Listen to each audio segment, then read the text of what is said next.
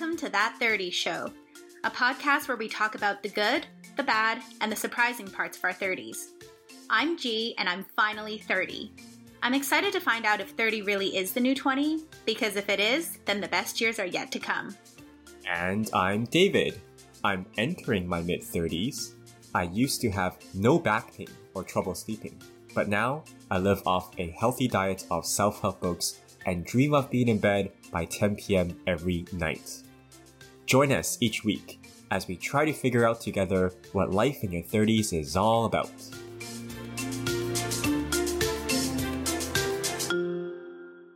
Welcome back to That 30s Show. So today I don't have a David with me. He's away, but I am joined by one of my best friends, Alexi. Hi, Alexi. Welcome to the show. Thank you. So today it's going to be a bit of a girl chat because David's not here. How are you feeling today, Alexi? Nervous. Me too. You and me both, because this is the first time that Dave is actually not here for me to do an interview. I just realized I did a solo episode, but I haven't actually interviewed anyone. So we can vibe this out and we'll see how it goes. So Alexi and I have known each other since grade 8, I want to say. Since grade 8. So we've been friends for a long time, I don't know. I don't even know how many years that is. Yeah, I've lost track. Yeah. So we've been through a lot of life stuff. And I wanted to bring Alexi on for a while now because on the show, we talk a lot about how people always have different life experiences, especially when we go into our 30s. Some people, we've interviewed people who are single and living life like me. Well, you interviewed people like me. And we also interviewed, people who are married with kids. We've interviewed mothers and fathers. And then most recently, 2 episodes ago, we interviewed Jonathan, who has been married and divorced. And so, Alexi brings on another unique perspective to this. And so I really wanted to hear about her experience, because I'm sure there's people out there listening that can relate in some ways to her relationship and things like that. Okay, so Alexi, oh man, where do I begin with this conversation? So I guess Alexi brings on a unique perspective and experience in the sense that Alexi, you were in a long-term relationship starting from your early 20s, and then that led into you getting engaged at some point. I think it was the 7 or 8 year mark, and then ultimately, deciding to end that engagement. So I think it's we want to hear about everything, all the details in about your experience, but also it's just I feel there's so many pieces to it. So maybe to start, do you want to just share a little bit about that journey, I guess, or that timeline? So what age did you start this relationship? How long did you guys date for? How long were you engaged for? Just give us the background on this. Okay. So I want to say we started dating when I just turned 21, actually. So literally just 20s, early 20s. So we actually started, let me backtrack to that. We actually met online. Yes. So that was early. You were one of the original people starting online dating trend. I remember. Yeah. It was not a thing yet. I think back then everyone only heard about eHarmony. Yeah. And then OkCupid. Yeah, but we didn't meet on there, but anyway, so that's how we first met. And then we started dating. So yeah, that was summertime when I just turned 21. It was pretty much, so it was a long distance relationship because he was going to school in Kelowna. Mm-hmm. And then we're in Vancouver. So, yes, it's only 4 or 5 hours away, but there's still that distance. Yeah. So that's pretty much how it started. They were a year older than me. So they were 22, I was 21. So we were both young. Mm-hmm. I mean, now that I look back at it, I actually think that's very young. At the time, I felt like that was old. Yeah. Right. Like, I feel like back then there was this set timeline because my parents married very young. They, I think, married when they were like 23. Mm-hmm. So to me, that was like at the right time, what it felt like meeting this person. Because I was like, okay, 21, 22, we'll be together for a little bit and then move on. You know, like with the trajectory that life tells us. So overall, the whole relationship was 7.5 years. We moved in together when this was actually 2019, end of 2019. So I want to say that was 5 years and a bit into the relationship. Mm-hmm. So we moved in together first before shortly being engaged. So it was about a year after we moved in together, and then we got engaged. And then it was another year and a bit, I want to say, before the relationship ended. Mm-hmm. So that's kind of the quick timeline. Yeah, that's a timeline, that. Right? Mm-hmm. And I feel like back then, I mean, even though you guys were together for 7 years, I feel like because like your early 20s, some of those years almost like don't count when you count the amount of time that you spend together. Like, I feel like the relationship almost feels like it begins once you're into your late 20s, because that's when you start thinking like seriously about like the relationship, you know? Because you're right. I mean, even back when we were like 21, I feel like the timeline is still so different from today. I think today everyone feels like the timeline's kind of pushed back a little bit. At least maybe that's how I feel. I don't know if it's always been that age, or it's just that we're in it now and then we're like, oh, that seems so young.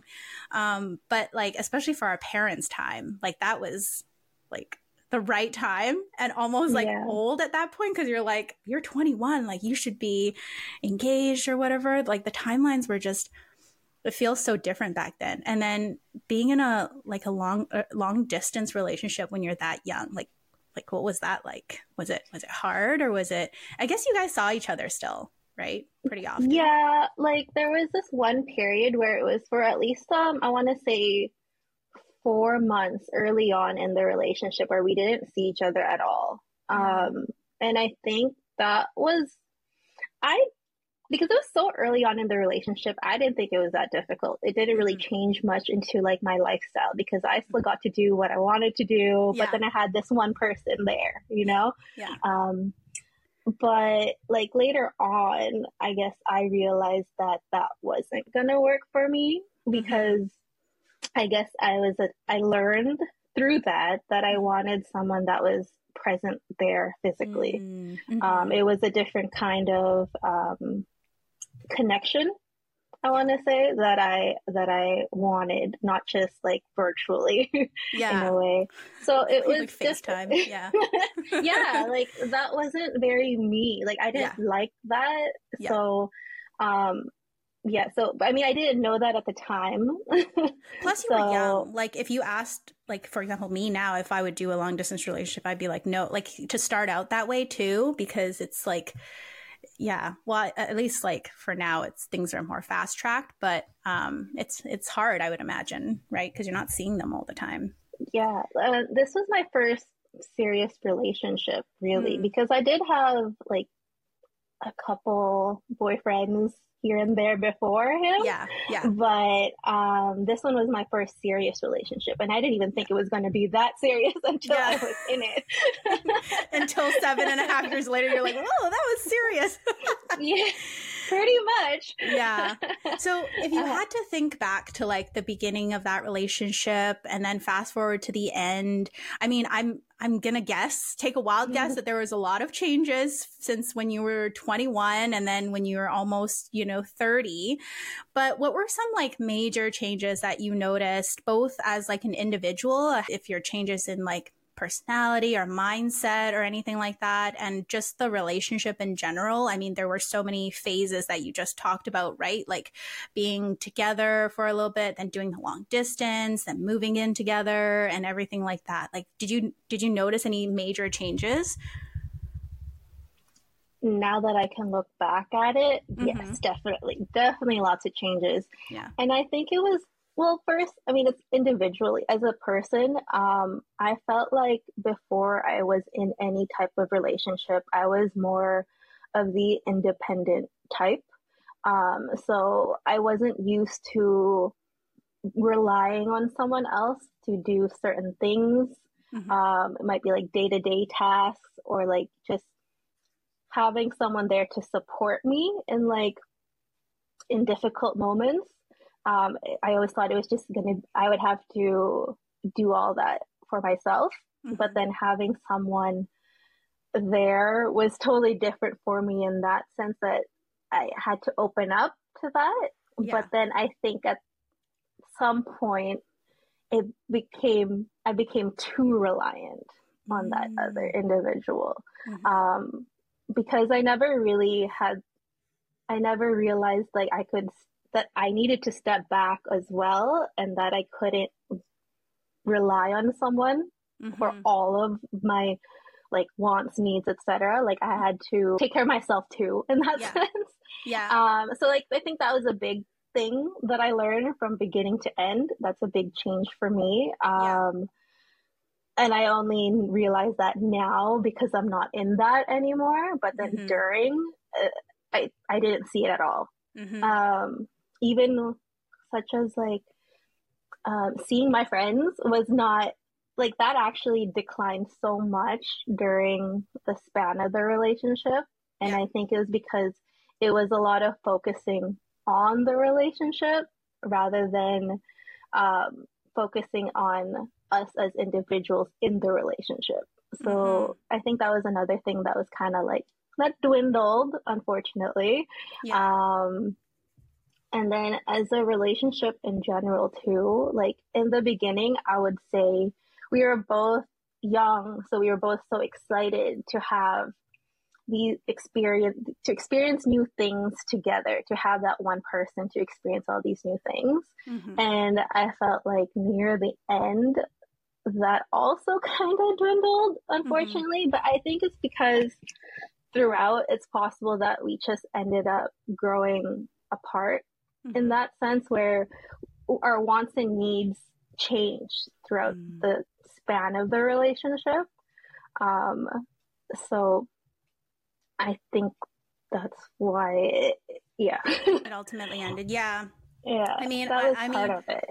Yeah, I relate to that a lot because like I also feel like I'm very independent person, and so like I definitely relate to like how you were at the beginning, right? And then what I'm hearing is that it's like throughout the relationship you'd want to have like your own things, like your own interests and like friend groups and things like outside of the relationship. But it sounds like you guys were like very together all the time. And then it kind of just like you wanted to experience things together. But at a certain point, it was like you didn't even have like the individuality aspect of it anymore in the relationship. And then like, you know, without seeing your friends and stuff like that, it's like almost a bubble, I guess. Yeah. Say, like, yeah. That you were in. Yeah. I agree because like, I think in general, I feel like I was a hard, like romantic honestly. Mm-hmm. So I thought that,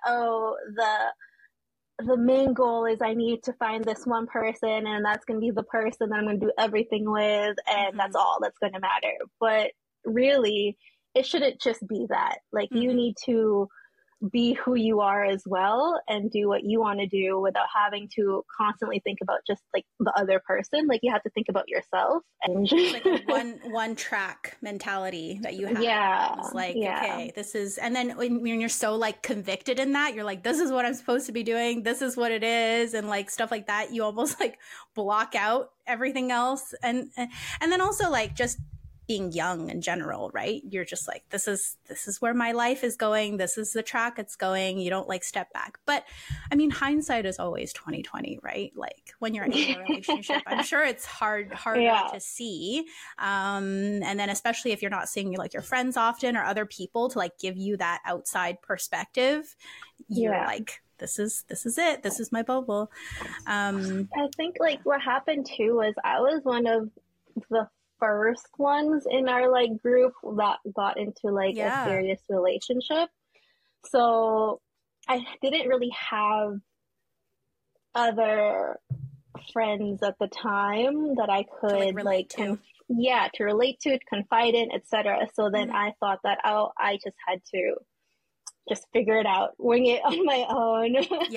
Then like when I was in it, like I thought like, oh, I guess this is just how it is.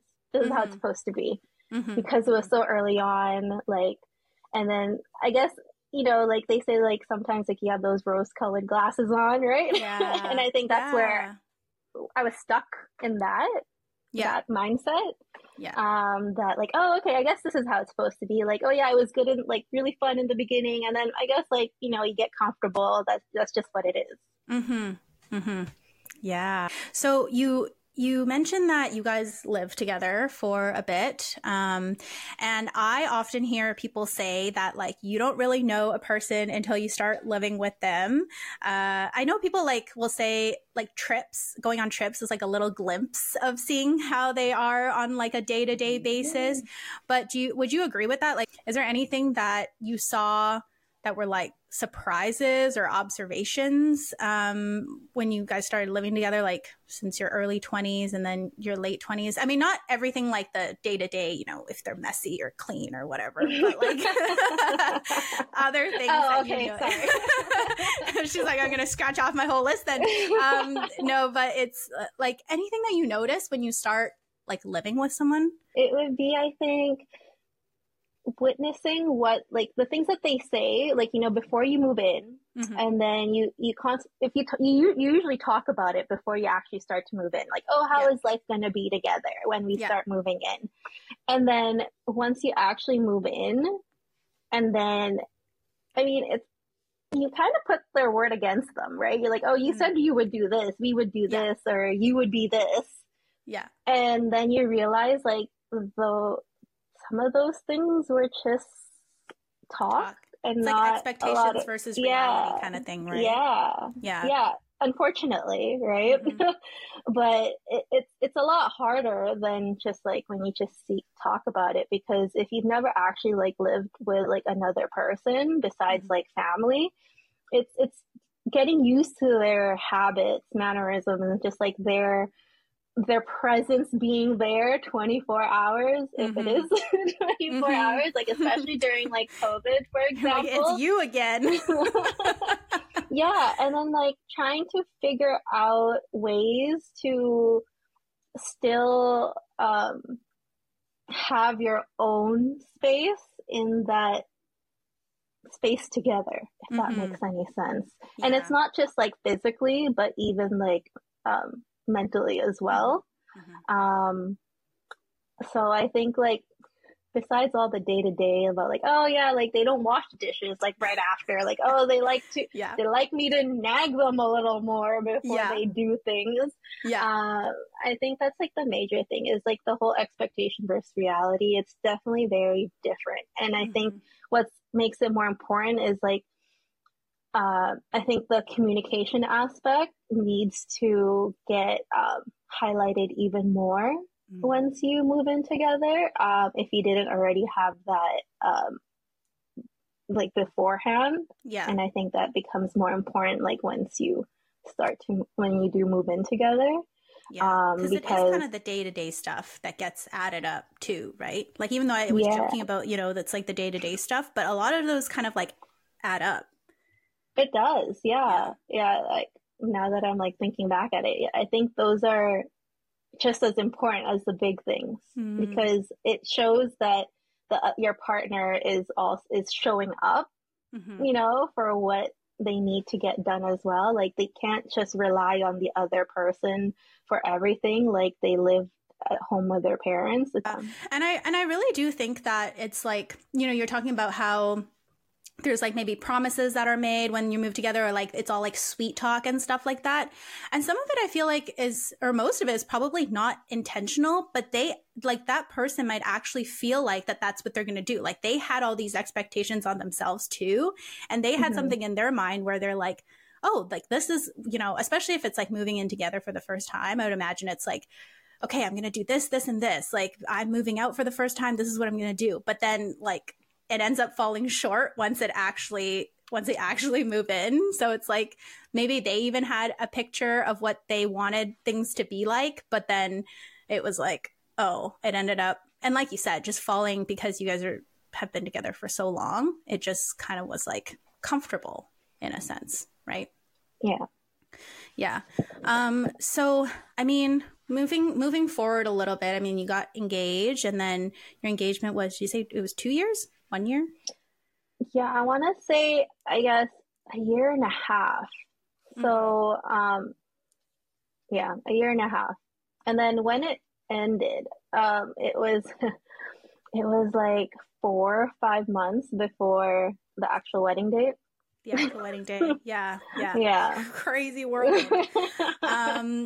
Yeah. I mean, did you at any point like feel during even the engagement period that it just like wasn't right for you? Like, did you have any reservations or hesitations going into like moving towards the wedding? I know it ultimately ended, you know, pretty like soon to the wedding. Mm-hmm.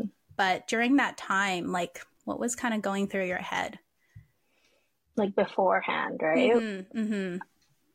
So I think like any girl, when you first get engaged, like you're so excited.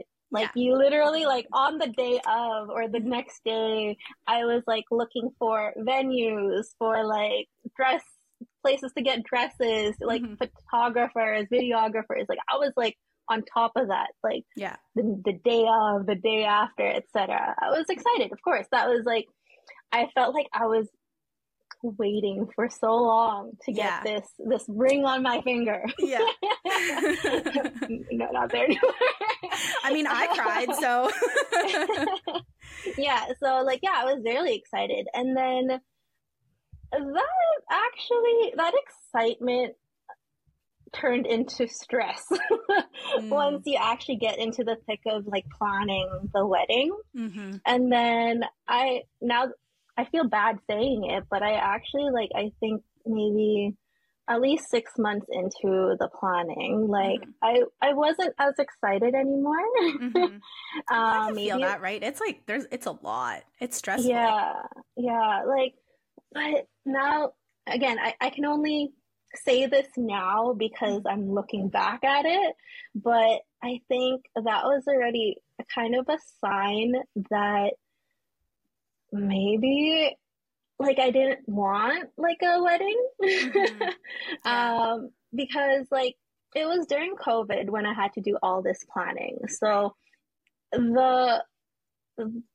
how big the wedding was going to be kept changing. Like, oh, like we were going to have over 100 people, but then, oh, because of COVID restrictions, we couldn't have that many people. So we constantly had to change the amount of like guests that we could have. And then the more and more that like it kind of dwindled down to like how many people we could actually have, more and more I was like, I'm more than happy if we just like elope. Yeah. Like, why do I need this like huge wedding? You know, why do I need it?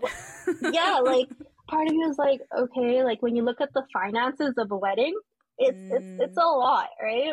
Mm-hmm. I know you've had guests who had weddings. Olivia's definitely talked about that. Yeah, yeah. Right. So, like to me, at that point, I was like, what's the point? Why do we want to spend all this money for this one day, and then just for the sake of having a wedding and being married? Mm-hmm. Anyway, so I mean that's a thought that I have now looking back at it. Mm-hmm. Like during, I was just like, yeah, like I think maybe those were also the thoughts I had, but I never really entertained them that much at the time, because I was like, well, I said yes, like to this wedding, like I can't say no now, right? Yeah, like, yeah. Because normally once you get engaged, it's expected that you're supposed to have a wedding, mm-hmm. and then yeah, marriage, and then kids.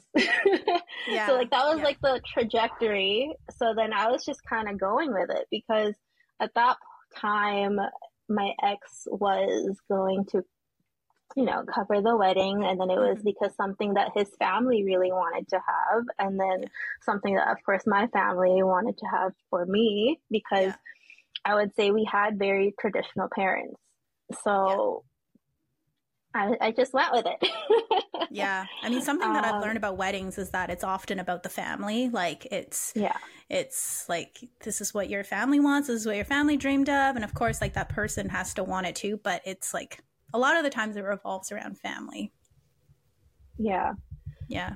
At the end, I think you're at the end of the... I don't even know. Sort of by the end, like, I mean, I don't know how much you want to share, but, you know, towards the end, it was... like, you know, getting to that point where the engagement ended, I guess, like, sort of like, what were your feelings during it? What was kind of your thought process? I mean, did you have any like fears about, you know, judgment or opinions from other people about like the decision to end that relationship? You know, what was your process like, thought process like? Yeah. And sort of how did you handle it? You know, like I mean, obviously you don't have to get into like why or whatever, but it's sort of like, I'm curious about that whole mentality kind of at the end of it. Yeah. I mean, I'll say it. So pretty much, like it was 5 months before the wedding. I found out they cheated on me. And so that event happened, but that honestly was not the only driving factor of why ultimately we chose to part ways, and why the wedding didn't happen. When it came to actually making that decision, he asked like how I thought, like, you know, like what thought process was, right? I did care at the time about what my family thought more than what my friends thought at the moment, because and it was my family, not even my immediate family, not even my parents, not my sister or my parents. It was more so my extended family, like my aunts, uncles, those who aren't even in the vicinity. Like they all are in like the Philippines, and I cared more about what they thought in a way, because if I thought my parents were traditional, they're even more traditional in my family. So it was me and my sister. I have an older sister, and it always was quite apparent that I was on the correct timeline or trajectory of life. So it almost appeared as if I was like the golden child. So like I met this person when I was 21, you know, they were stable. They ended up having a good career. They were nice, you know, like they treated me well. So everyone thought like, okay, so obviously after a while they're going to get married, have kids, etc. So to me, I knew that they had that in their minds, and then the fact that I was going to no longer be in that trajectory, it was more so that factor, I want to say, that made it difficult for me like to make the decision of ending it, because then if I'm not on that trajectory, then who am I, or like what are they going to think about me? Are they going to think that that I'm no longer a golden child? Like they really put you on a pedestal, right? So it's kind of like unintentionally, right? And then I did that to myself too, because I followed that trajectory. Yeah. But it was more so, it was because it was easy. Yeah. Honestly, once you're on that path, it was easy. So that's why I kept going. Yeah. In a way. Yeah. Until I realized that was not going to be it.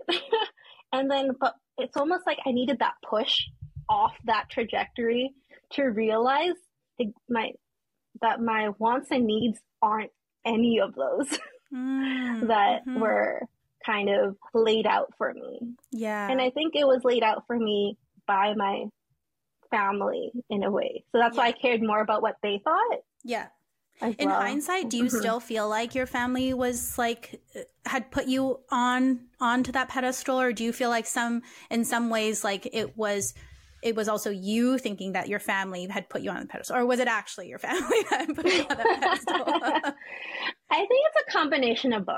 I think like I can never just put it on them, but then because we always, it's interesting because like we can look back at it now, like just how much like our upbringing really affects how we are today. So that's why I'm like, I like to say it's both. Like it's never just going to be me or them. Yeah. It's going to be both.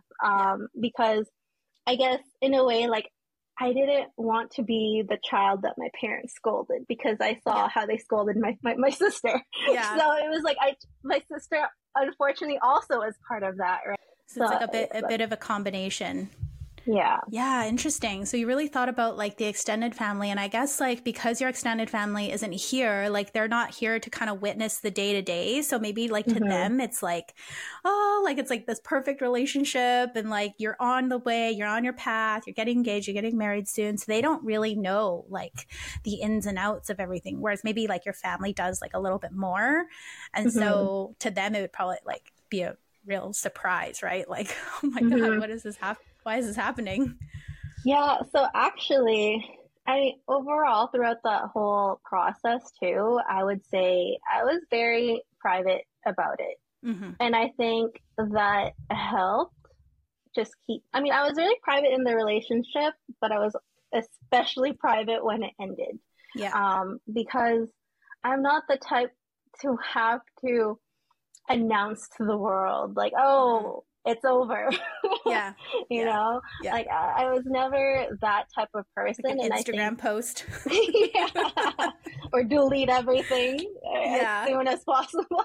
Yeah. So I was never that type. And I think that helped me because then when I was actually ready to like kind of talk about it more, then it was easier to talk in general. Yeah. So what was their reaction to everything? So they never approached me because they would be too shy to ask me like what happened, right? Details, yeah. So honestly, it's almost been, I think it's roughly 2 years now. Yeah, 2 years since the breakup, and I actually recently went to the Philippines end of last year, so they really didn't ask me until then when they saw me in person. Yeah. So at that point it wasn't fresh anymore, so whatever like questions and such that they had, it was more like filtered in a way, because it's like, oh, moment's passed, she's good now. I mean, end of the day, yes, I cared about what they thought, but then they're not the ones who have to live with the decision. So for sure. Yeah. I still made the decision that I was comfortable making, and I'm honestly very happy with the decision. Yeah. You really kind of dealt with it by yourself, I guess, in a way, because like you didn't really want the outside noise to affect that decision. Did you think that was, sounds like you think that was like the right choice. Like it was good for you to process everything yourself and not really have family kind of weigh in and everything like that, right? Yeah. I mean, I did talk to family and I talked to friends, but they all also approached their conversations with me where they would give a little bit of their like thoughts and opinions, but they would of course never tell me what I should and shouldn't do. Mm-hmm. I think that was I was very lucky that I had that much support and that type of support from my friends and family, mm-hmm. that they weren't just telling me like, oh, are you sure? Like you want to end it? Yeah. Like they never approached me in that way. Like it was very, like whatever I decided that they would support me. So whether it was staying or leaving, they never made me feel like it only had to go one direction. Mm-hmm. So I think that was what helped me a lot. Yeah. Well, that's good advice for both people who might be going through that and for the support group, that if you have friends who might be in that kind of situation. I guess you've talked about it kind of throughout already, but any advice that you would give people who are maybe in a, a similar situation? I mean, even if it's not an engagement, but even just like sort of a breakup type of situation, especially when you have things that you have to sort out after, right? Yeah, I think a big part is it's okay to be selfish. And I think that was a big one that I had to get over, because I think during the whole relationship, even during the breakup, I was always still thinking of the other person. Like, oh, how are they going to be? How are they going to react? How's this? How's that for that? Do they have a support system, etc.? Yeah. I mean, that's hard because like for seven and a half years, I was constantly thinking about the other person, mm-hmm. in that manner. And then so even at the end, it was still the same. But I just had to remind myself that I had to think about myself this one time, because mm-hmm. I learned that if you don't think about yourself and take care of your own priorities and your needs and respecting your own boundaries, mm-hmm. then why would someone else do it? So that's why I think with that too, being selfish and also not thinking that because you're on this one path, that's the only path. Mm-hmm. I think that's the big thing for me through it all. It's that even though there might be this set trajectory that you think you're on, it doesn't mean that you can't deviate from it. And then you could go back on it, but you might deviate a little bit first. So that's okay. That there's no, like your timeline is not the same as someone else's timeline. Like, yes, we have a biological like clock as women, which I hate talking about because it adds the stress that we don't need, honestly. For sure. But that's a whole different topic. Yeah. After the breakup and everything, what was it like to be single again after being in like since like 21, I guess, and not having been single since then, like for most of your 20s?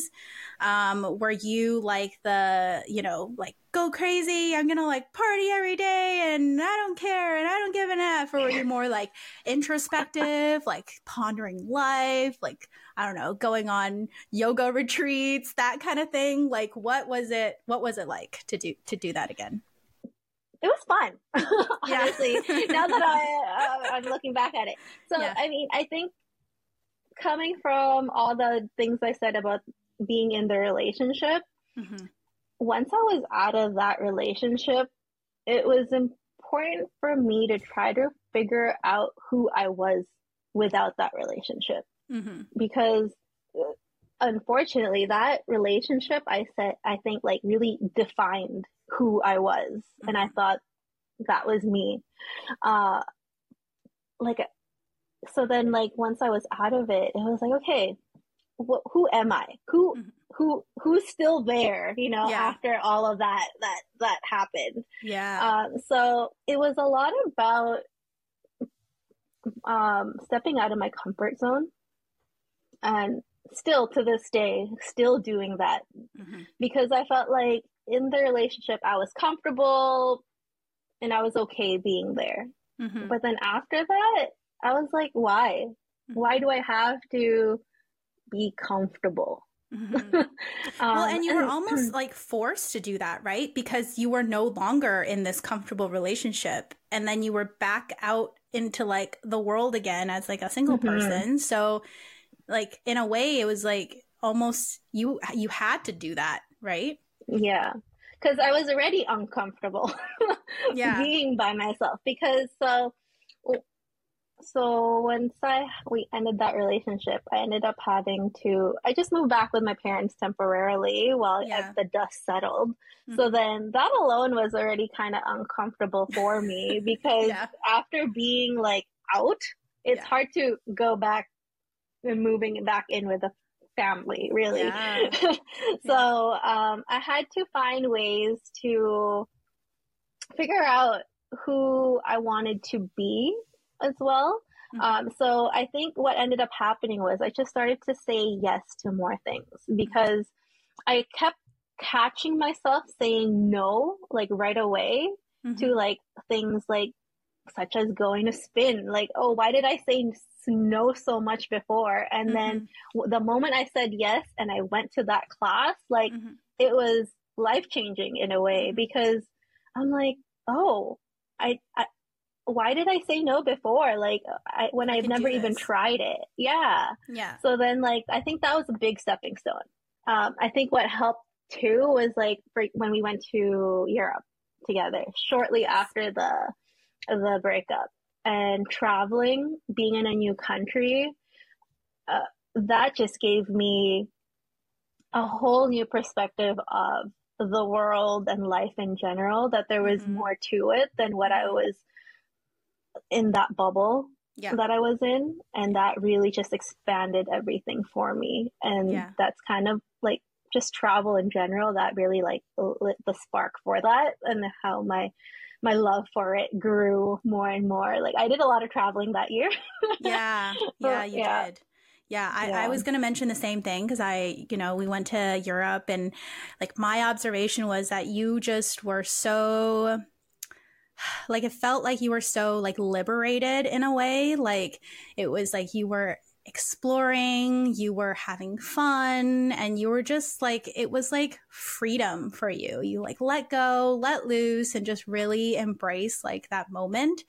And for me, it was like, it was really cool to see, because for the longest time, like I had not really witnessed that, and so like just being on a trip together, and especially being in like Italy and Greece, like it was a good time, because to see you, I don't want to get choked up here. Okay. I know, I was choking up earlier.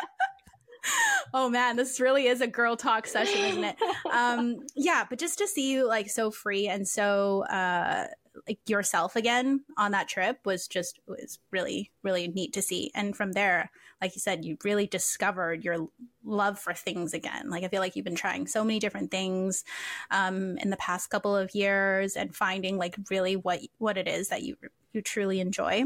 And then was there anything that you really wanted to, I guess you talked about that. It's like the getting out of your comfort zone kind of thing, but anything else that you sort of focused on during that period after like ending the relationship? Like, did you want to be in another relationship again soon after, or did you really want to like sort of take your time and go through life kind of rediscovering yourself in a way? My goal was to take my time. Mm-hmm. And I did. Like, I didn't want to rush into a new relationship, because I didn't just want it to be like a rebound, you know, mm-hmm. like after being in a relationship for so long, like I wanted to know how it was like to be single again, mm-hmm. to go through life by myself. But I guess because of the experiences that I had shortly after the breakup, such as like the whole traveling, I think that just helped me like fast forward a little bit, be like, hey, I think I'm ready. Like I'm ready to just meet new people. That's how I approached it. And then when I was meeting these people, I wanted to be as authentic as possible, in a way where I didn't have to pretend to be a certain way because you know what? Like, I was like, I'm at this age where I can't play these games anymore. Like, yeah. It's either we're going to click or we're not going to click in a way, because like, I mean, that's why I'm thankful for that long-term relationship too, where I learned so much about what I like and don't like, or what I need and don't need in my future partner. So I think like in a way, that's why when I approached dating, like it was more about, okay, who do I want my partner to be? Like, you know, it was more clear for you. Like, yeah, there's more clarity there. Yeah. Yeah, exactly. Like I did end up on the apps again, yeah. shortly after. Different apps, but apps yeah, again. Different yeah. apps, but better apps actually. Yeah. I know it's really evolved since 2013 or whatever.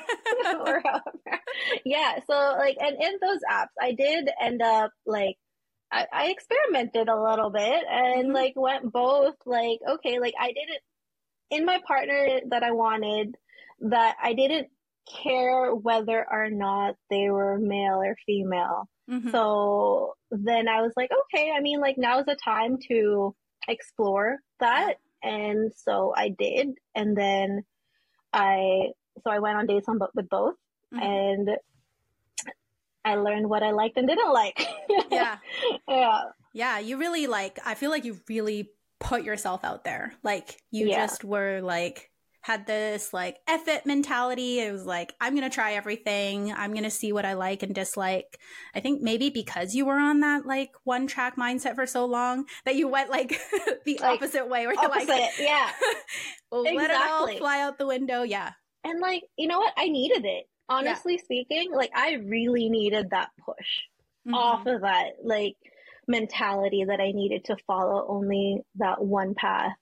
And it was, like you said, it was very liberating in all aspects.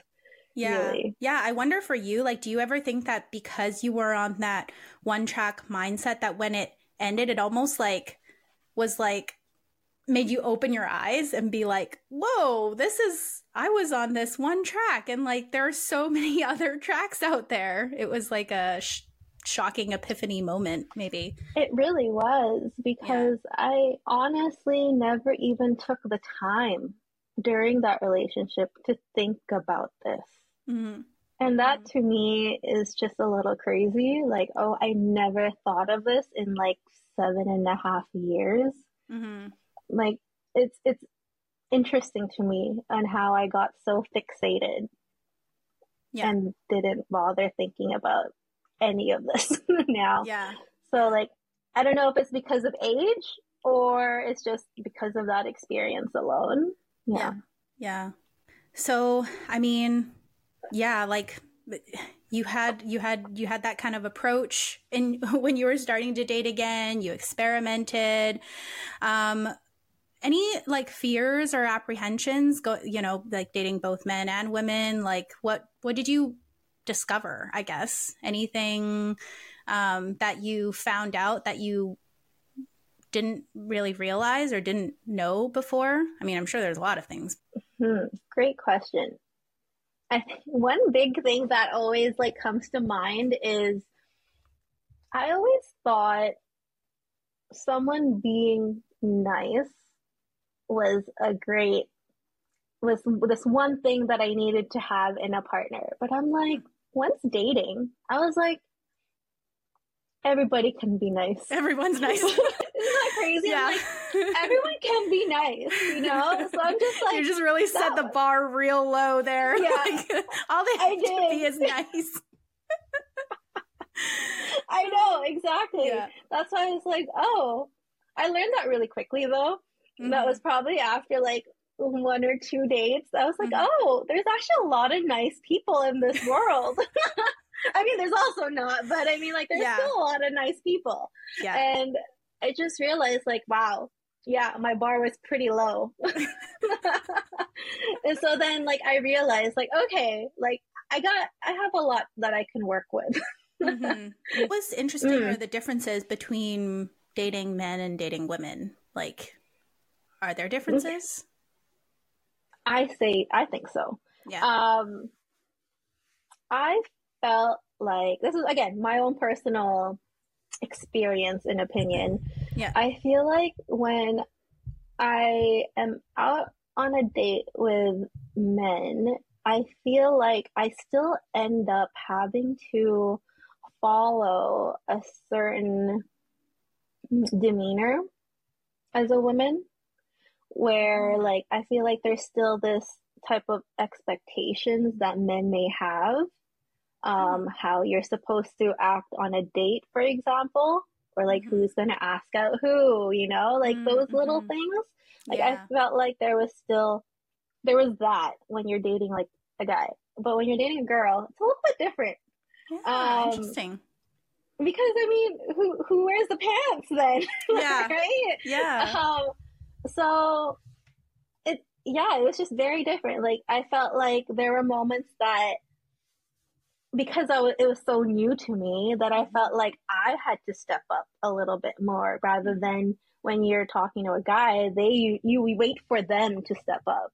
Mm-hmm. While if you're both girls, then you're like, okay, well, who's going to do it? Yeah. So then I felt like I had to. So then when you were actually out on a date with them, it was almost the same as well, where there's not as much like expectation, because like to me, when I first was dating, I was like, I guess it's just kind of like going out with a regular, like with a friend. So then I felt like there was less pressure in that sense compared to if I was dating out with a guy. So yeah. Does that make sense? Yeah. I feel like it's almost like a more equal playing field when you're dating women, because you're also a woman. And then with a guy, I mean, undeniably there's that different kind of dynamic, right? When you're like a guy and a girl. So okay. It's that's like, and like one thing is like, oh, so who's going to pay for the bill? Right.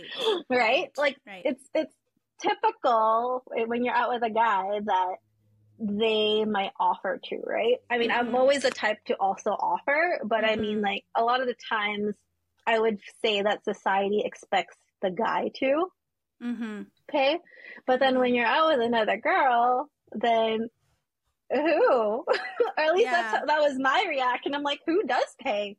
Yeah. Yeah, exactly. I mean, I think it was Jono who came on and said that, like, in those kinds of relationships, in like same-sex relationships, there isn't that sort of like the same hetero like dynamic that you exhibit in like a male-female relationship kind of thing. It's like not, there's just no dynamic like that where it's like one person has like a certain expectations put on them, and then another person has a different expectations put on them, or like the norms. I mean, whether people want to like admit it or not, there is that sort of like expectation or norm that is still there in to some degree. So yeah, that is really interesting. Any sort of other like perspectives on relationship, like changes on your perspective on relationships after this? Like, I know you've mentioned quite a few times already, right, that you had this one track mindset, and like your priorities and your perspectives on a lot of things have changed since then. Do you still kind of envision the same sort of path now in your future, in your relationship or your future relationships, or is it looking a little bit different these days? I'd say it's looking a little different these days. I mean, just from where we came, or where I came from like the relationship point of view, like marriage, for example, I still understand the importance and significance of being married to someone, but I personally don't think that it's the end all be all kind of mentality. I think that you don't necessarily have to be married to someone to be committed to them, and or to show your commitment to them. Like, I don't think that I think that that's definitely changed for me. The fact that I was engaged and just about to get married, because of that, it really just got me thinking, like, okay, is this what I really want or need? Do I need it? Like, I don't know. Mm-hmm. Unless it's really important to my partner and they can help me understand why it's important to them. Mm-hmm. Then I might lean towards still like getting married. Yeah. But it's not necessarily something that I feel that I actually truly need to feel that I'm like successful or like that I've reached it. Like, you know what I mean? Like, I feel like sometimes to some people marriage is like a goal. Yeah. And to me, it's not necessarily that anymore. Mm-hmm. It's just like, if it happens, it happens. But if it doesn't, that's okay with me too. Mm-hmm. And the same kind of goes with like having kids. Mm-hmm. Because I thought I was going to have kids right after marriage at the time. Mm-hmm. I thought, well, my goal at the time was that, oh, I'm going to have 1 or 2 kids before I turn 30. Yeah. 30 now. You're in your 30s, yeah. Yeah. So, I mean, that also has changed for me, especially being in a same-sex relationship now. Mm-hmm. I mean, having kids is definitely a bigger decision, I would say. It's not just like, oh, oops. Yeah. You know? Oops, here it is. Yeah, it's not just that anymore. Like, yeah. So it's definitely something that needs to be well thought out in advance in a way. Yeah. Yeah. So yeah, like that part has changed for me, especially because like I thought again that kids was something that I needed to have, but then now thinking about it, and also just from being like, my sister has 2 kids now, and I've talked to her about this too. Mm-hmm. And like, I remember listening to one of your podcasts, I think it was with David's sister, about like, you know, like, is this something that you really want or not want? And like really making, it's a big decision. It's not just like on a whim. So I think that one's changed for me. Well, before I feel like it was a on the whim kind of decision. Mm-hmm. Because you felt like you had to, or because you felt like it was on that path, right? Yeah, yeah. So I think that those are big ones that have changed for me. Yeah. Yeah. Yeah. I mean, even Joy had said in her podcast that, you know, like if you are unsure, just wait. Because, yeah, like, you know, kids will, kids deserve parents who like really want them and are ready, I guess, to a certain degree. I know. I was like, you can never be ready. Yeah. I feel like I've talked to my sister about it, and she was like, yeah, I mean, she wasn't ready, but here she is 2 kids later. Yeah. Yeah. So, but I guess it just like the end of that relationship or your past relationship really showed you, like, really made you like reflective in a sense, right? Because it was like, oh, all these things that I thought I wanted maybe were just things that it was an expectation that I put on myself, but wasn't like, was it really something that I wanted? And like after seeing, you know, your sister and her kids too, it's just like, just made you question it a little bit more, I guess.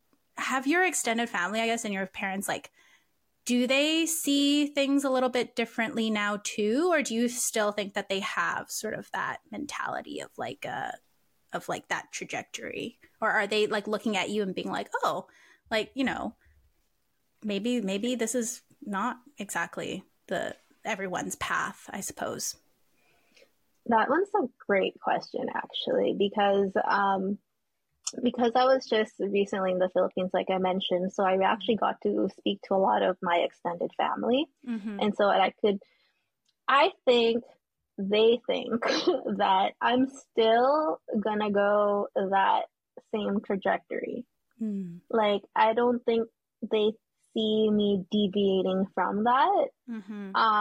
But I've kind of accepted that that's what they're gonna think, and that I don't care anymore that that's what they think, because now that I've experienced what I've experienced, and like that I can really reflect on like why they think that I should have that trajectory.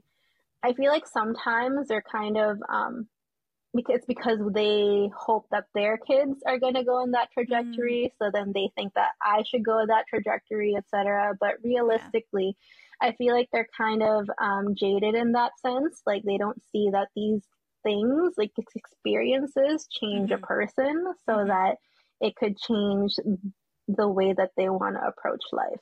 Yeah. So in a way, like when it comes to that, like, they might support me, they might not support me, but at the end of the day, I don't really care as much anymore.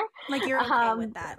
Yeah, and that's okay. Like, or I feel like they'll accept it later on, maybe not right away. But again, that's just with my extended family. When it comes to my immediate family, though, it's a little different for me, for sure. I do think that, like, my parents are very supportive in the sense that they're happy to see me happy with doing whatever it is that I am doing. But I think that they still think I'm going to go on that trajectory because I haven't had these conversations with them yet.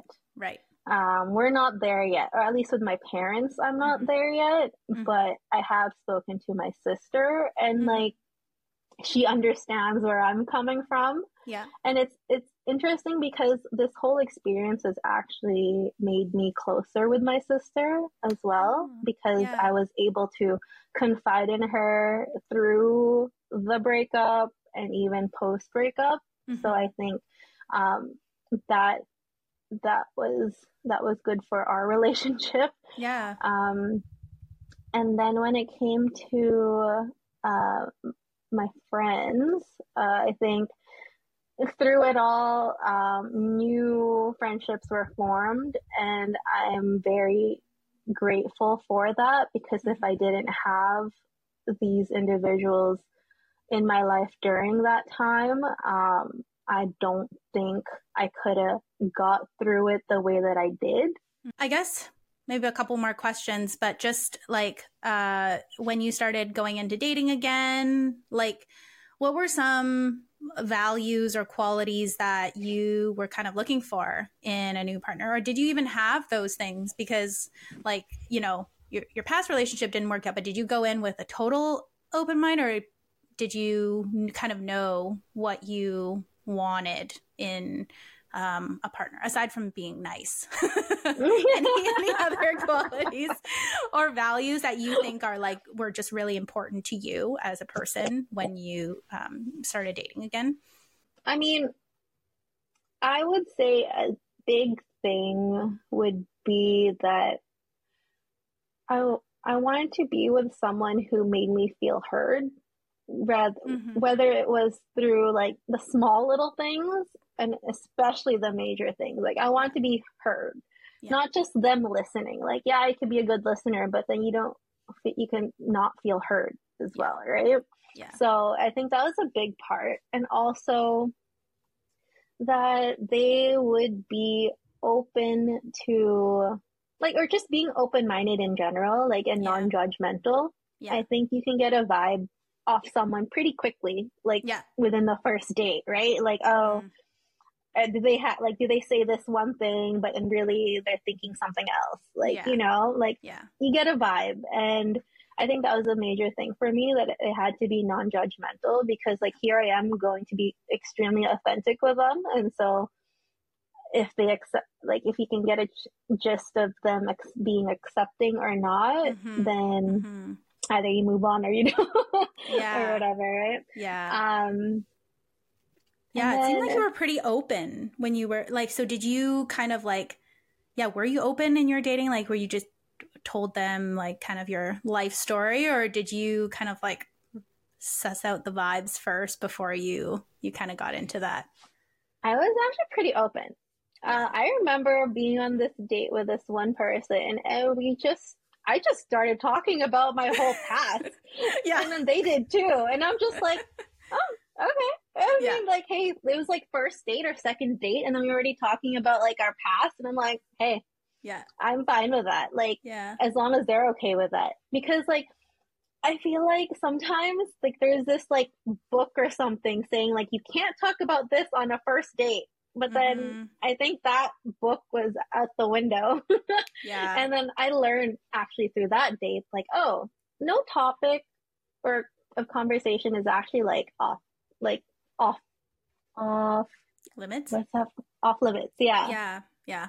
I mean, it kind of depends on the person too, right? Sometimes people are like so open and they'll like start spilling all of their life to you. And then you can, I mean, I always find that if the other person is vulnerable, then that kind of gives you a window to be vulnerable too, and vice versa. Like if you can be vulnerable, then it leaves the door open a little bit for that other person to be vulnerable when you're dating too. So it's just like not wasting time, I guess. You're just like going into it. Yeah, that's the exact term, actually. Yeah, just I stayed vulnerable, even though, yeah, I went through a heartbreak. Like, I think it's still important to know that that's okay. that it's okay to still to continue to be vulnerable, even when your heart's been broken. Yeah, because it will heal. They say time heals all wounds, right? Some faster than others, and I think that's true. And I think like that was a major thing for me, where I realized that heartbreak is just one of the pains in life, but there's also like things that are worse. So you know what, like you will get through it, like no matter what. Yeah. Wow, that was so touching. I mean, I've definitely seen like everything that you've been through and like now just how happy you are. And it's just great to see, right? So it was, I think if anything, this podcast really showed people or can teach people that, you know, you can go through all these hard things in life, but if you take it as kind of a learning experience and then continue forward with like doing the things that you love, trying new things. You know, a lot of that will heal with time and with people around you and close friends and family.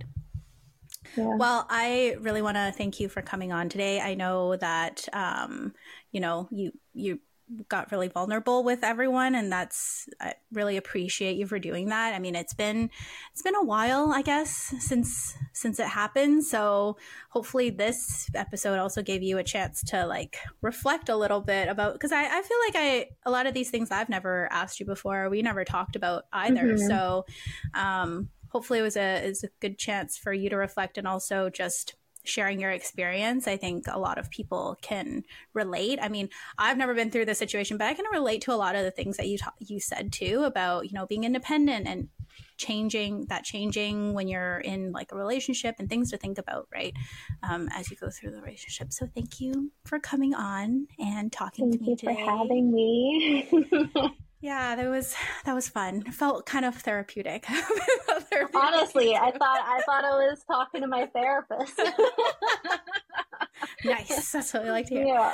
Yeah. Okay. Well, David's not here to do the spiel, so I will say it. If you enjoyed this episode, or if you resonated with anything that was talked about today, or if you just had a grand old listen, please share this episode, share this podcast with someone, and we would really appreciate a rating or a comment on our podcast. We, as a reminder, we are doing bi-weekly podcast now, so we are not going to have an episode next week, but David will be back for the following episode. So until then, hope you guys all have a great day, great week, and talk next time.